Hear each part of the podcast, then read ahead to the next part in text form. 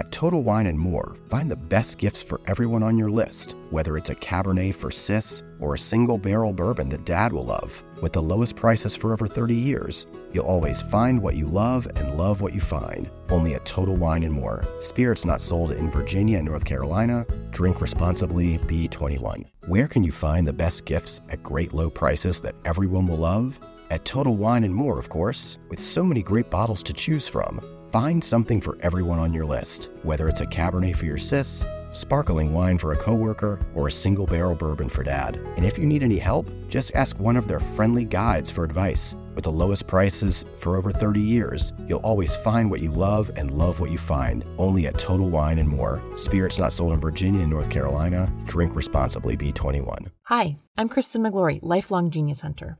For almost a decade on Food 52, I've been unearthing the recipes that have changed the way we cook. Now, on the Genius Recipe Tapes, we get to hear from the geniuses themselves. This week, I've been talking with Nicole Rucker about her genius kabocha, olive oil, and bittersweet chocolate cake from the Gjelina cookbook, which is a shareable, giftable, and very pretty loaf cake. What I loved about this recipe is that it reminded me of that soft, almost squishy type of pumpkin bread that you often see served in nice, thick slices. But really, when I'm left alone with them, I end up just making my way through the whole loaf, pulling off big palmfuls. So it's like that, except that Nicole has just ratcheted all of the flavors way up.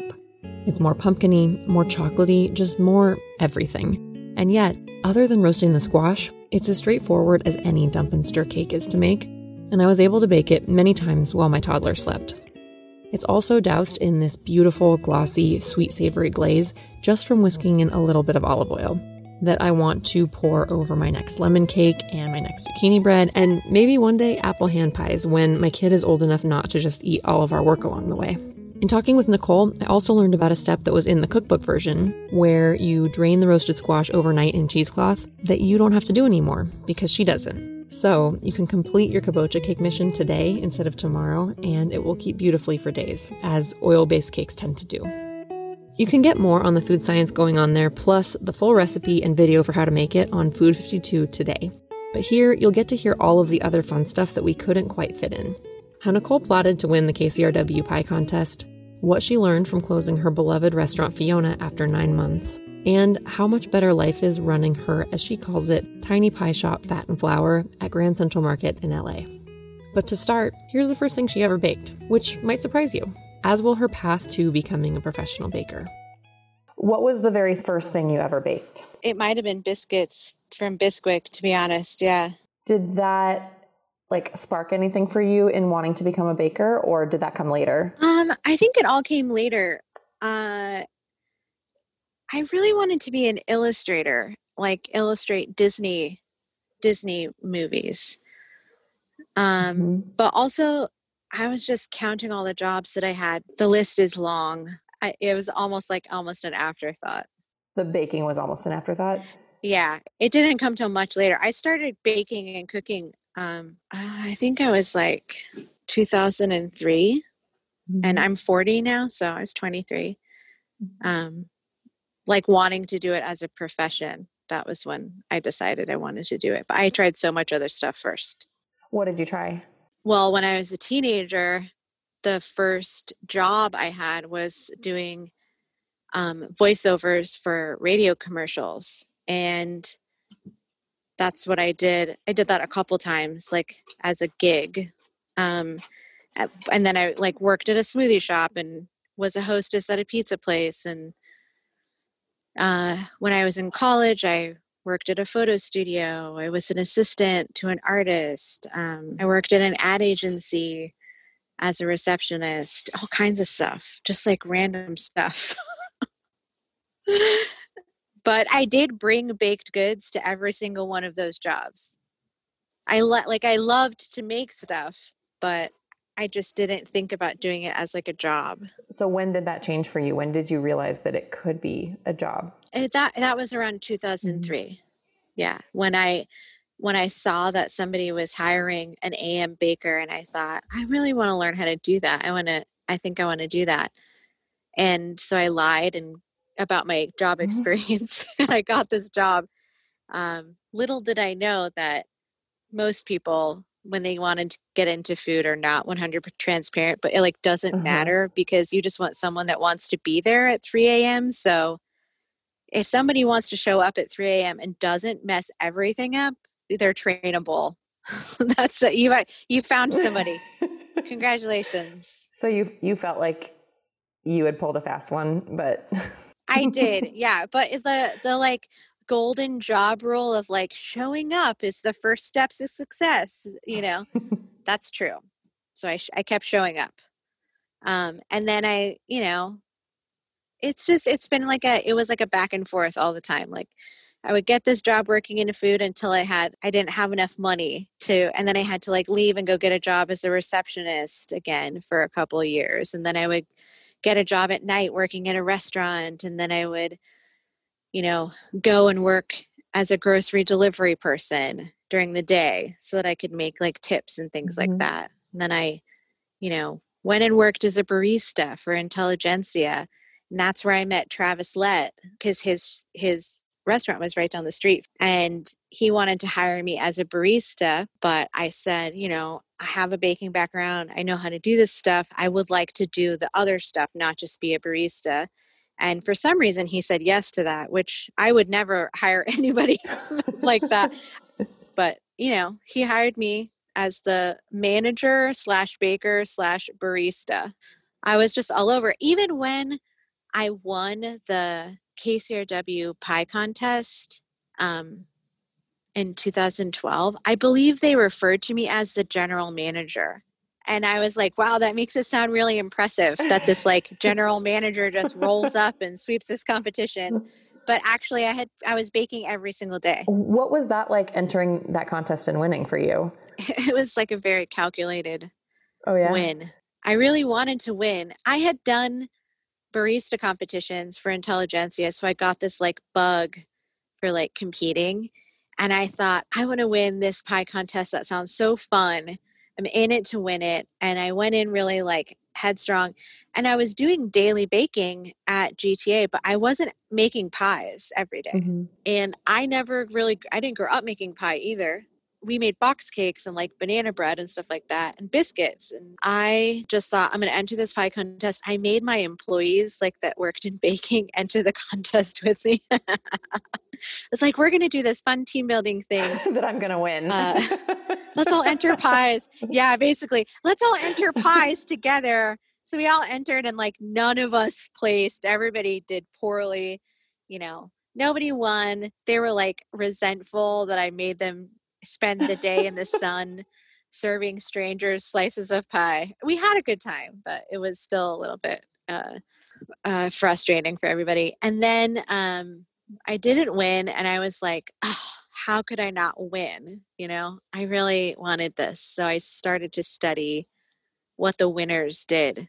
And I saw the first thing was they all had glass pie plates so they could see when the bottoms were done. And I was like, oh, that must be something. And then from then on, I just started, I started making a lot of pie. Because, and that's what I did for the next year. I just would make a couple pies every week for the shop and really tried to like explore what I was going for. and over that year that you were uh, training to win the pie competition, what changed in your pie making? Uh, everything, all of it. Yeah. I developed a pie recipe that I liked, a dough recipe that I liked. But I think like the most important thing was just making them a lot. So I Mhm. just made a lot of pies and that got me comfortable. The morning of the competition, I decided to make a savory pie and a sweet pie to enter. And I did not plan ahead and I made the dough that morning and I didn't let it rest for two hours. And I like threw these pies together and drove over to the contest, and they were still hot. And entered them in the contest. I mean, like I kind of just like threw all of my practice out the window. What were the two pies and which one won? They both won. Oh. Um, the two pies were one of them was a pork and peas pie that had apples and pork belly in it. Um, and then the second pie was a huckleberry and blackberry pie that had a crumble top on it. And it was like an oat and brown sugar crumble. It was really, it was a really nice pie. This is the Genius Recipe Tapes. We'll be right back. You reach for the top olive oils and invest in the best pans. But in the kitchen, how well do you care for your greatest tool, your hands? When mine take a beating cooking and cleaning, which is often, I use Bag Balm to work its wonders on my poor, distressed skin. Created 125 years ago on a Vermont dairy farm, their soaps smell great and clean hands without stripping moisture, and their fast absorbing lotion means I can quickly get back to cooking. Treat your hardworking hands to Bag Balm, every chef's best friend. Use code FOOD52 for 20% off your order on bagbalm.com, good through 2024. You reach for the top olive oils and invest in the best pans. But in the kitchen, how well do you care for your greatest tool, your hands? When mine take a beating cooking and cleaning, which is often, I use Bag Balm to work its wonders on my poor, distressed skin. Created 125 years ago on a Vermont dairy farm, their soaps smell great and clean hands without stripping moisture, and their fast absorbing lotion means I can quickly get back to cooking. Treat your hardworking hands to Bag Balm, every chef's best friend. Use code FOOD52 for 20% off your order on bagbalm.com, good through 2024. So you opened your first restaurant, Fiona, and people absolutely loved it. And then nine months later, it closed. So, what were the biggest things that you took away from that experience, and what did you want to do differently at Fat and Flour? Every restaurant opening and closing has a different set of challenges, but they all kind of face the same um, trials, I guess. And in my case, um, we just ran out of money. We were underfunded from the beginning. So mm-hmm. I guess what I learned, the biggest thing I learned was to um, not base the aesthetics and the the picture of the restaurant not to base that on future goals of like what we think we can be but only base it on what we have available to us right now and i think that that is a picture of a restaurant that a lot of people are going to have to figure out right now as well with all the closings that are happening um, because we've typically created these restaurants and these spaces about, and they're based on like this impression that we're trying to get people on board with but it doesn't always work out and so we kind of have to like in a way be more honest i think. So if i think about how that has changed my business vision going to fat and flour i i only operate in a way that i know that i can manage and i can do all the jobs and the budget is what is available to me right now. It's not a budget that's like well as soon as we hit this sales thing then we'll be able to breathe easier. It's like no we breathe easy now because we manage our spending now instead of based on future sales. Projections i think come into that a lot because when you open a restaurant people want to see projections but projections are wishes and dreams mm-hmm. and they're not they're not real at all um, which is a funny part of a business plan. You're valuing yourself but it's not actual you know it's not real yet. So now we just base it in the day to day and the right now and uh, it's working out.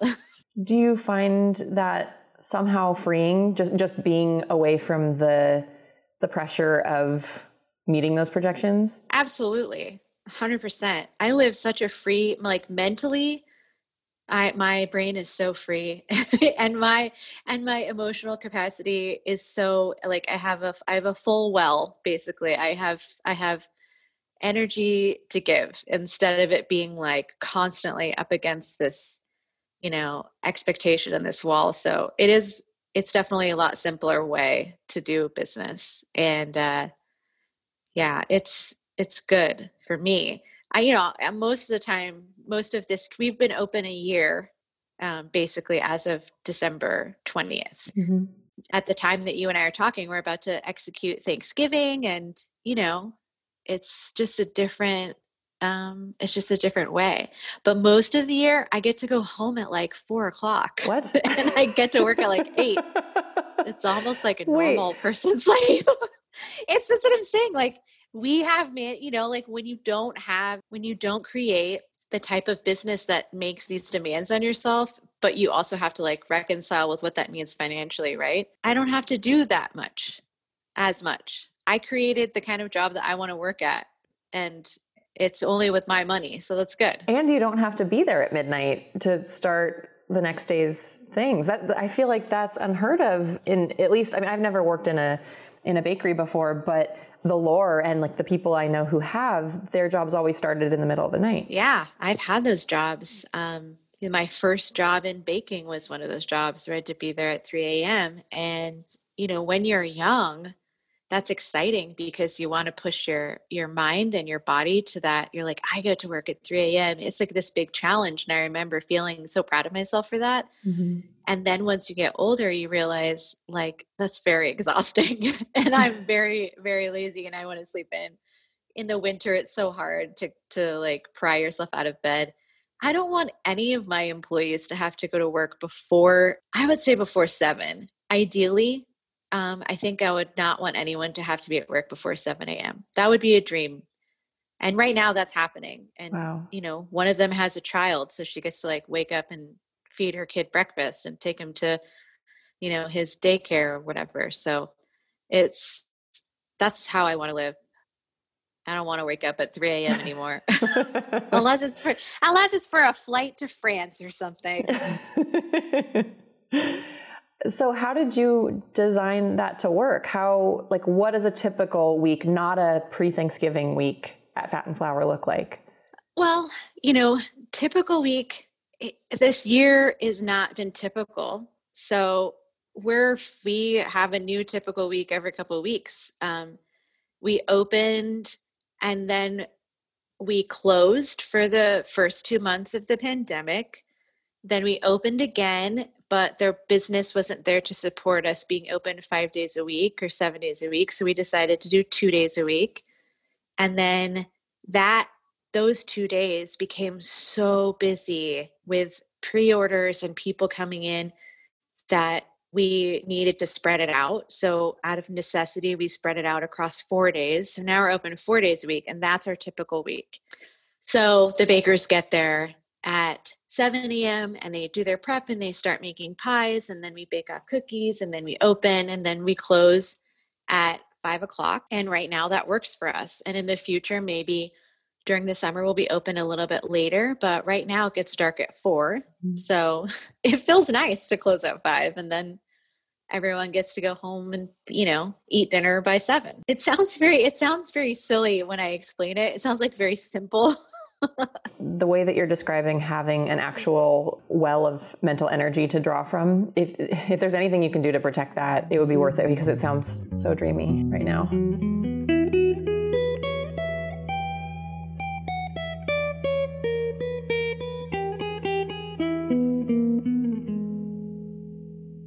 But before we end today, I had to know what do other people do with all those seeds and guts in winter squash? So many food bloggers tell us that the roasted seeds are this free snack that we should never throw away. But anytime I've committed to fishing them all out and cleaning and drying and roasting and usually burning them, I'm just sad that they're not more delicious. But as it turns out, I've probably just been tackling them the wrong way. And these listeners have much smarter ideas. Plus, one more, possibly controversial thought from Nicole herself.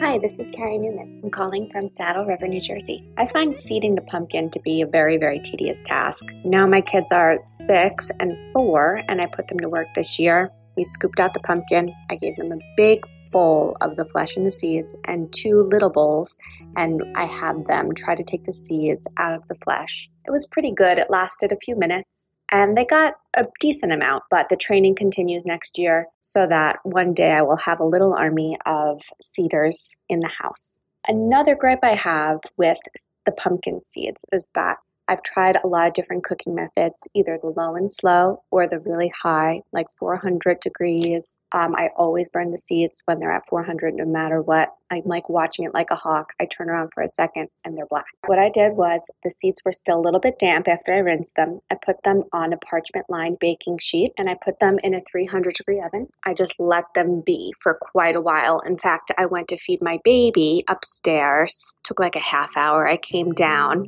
and they weren't burned. So now I am recommending 300 degrees for pumpkin seeds to anyone that will listen. This is Rich Shih, co author of Koji Alchemy. I know a lot of you out there find it to be messy and a pain to separate the seeds from the strings of flesh connected to them. There's a simple solution to that. All you have to do is roast the seeds with the guts. When you split any squash, just scoop out all the innards and spread the seeds in a sheet pan lined with parchment lightly coated with oil. Season with some salt, consider dusting with the spice mix you like, bake it in a 400 degree oven. Stir it once in a while until the seeds are toasted and crunchy. Of course, these are tasty whole, but they're also great chopped up and used as a garnish. Another way to go is to spin the roasted seeds in a blender while drizzling in a neutral oil to create a nut butter that is similar to tahini. From there, you can add basil and garlic to make an interesting pesto. Have fun with the possibilities, and please do share with us what you make.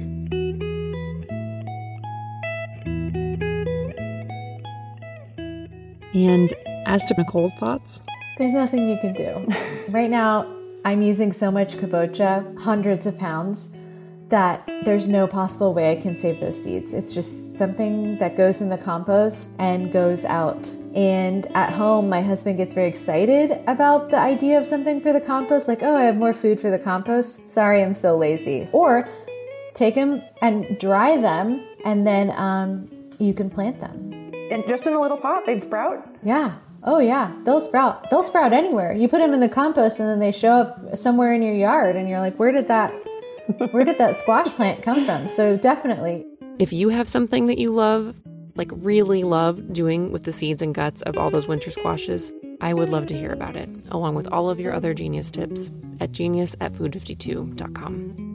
Our show was put together by Coral Lee, Emily Hanhan, and me, Kristen Miglore. If you like the Genius Recipe tapes, be sure to rate and review us. It really helps. See you next time.